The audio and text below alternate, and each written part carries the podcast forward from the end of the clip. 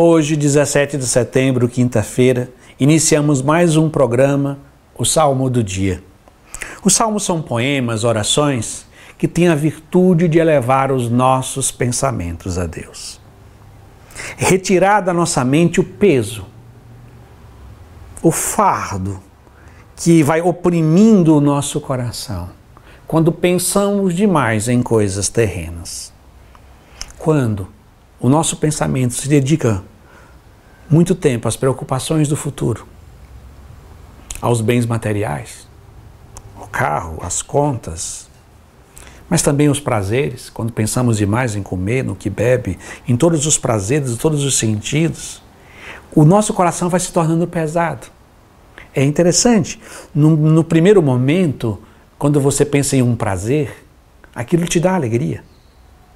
Mas aquilo vai envenenando o seu coração, se aquele, se você ocupa não um prazer, o prazer pelo prazer em si, porque o prazer é um dom de Deus, dado a tudo que é necessário para que a vida humana possa prosperar. Mas quando nosso, a nossa mente se ocupa muito tempo, pensando, planejando, simplesmente nos prazeres da sua vida, nos bens materiais e nas preocupações. Isso vai gerando um fardo e um peso dentro do nosso coração. E o salmo do dia de hoje é o salmo 117, 118.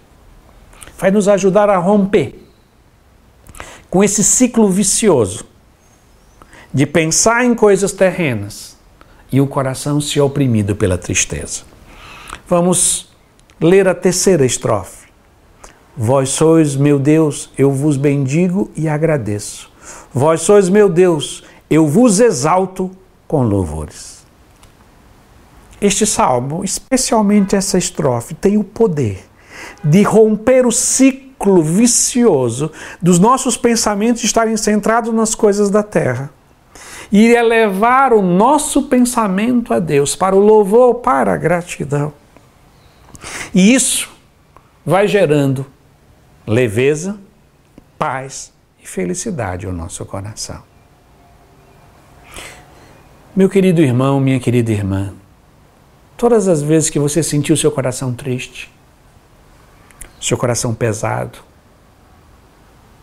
seu coração é, oprimido pelas preocupações, aquela tristeza que a gente não sabe bem de onde nasceu. Essa tristeza é fruto de gastarmos muito tempo da nossa mente e do nosso coração ocupado com as coisas desta vida.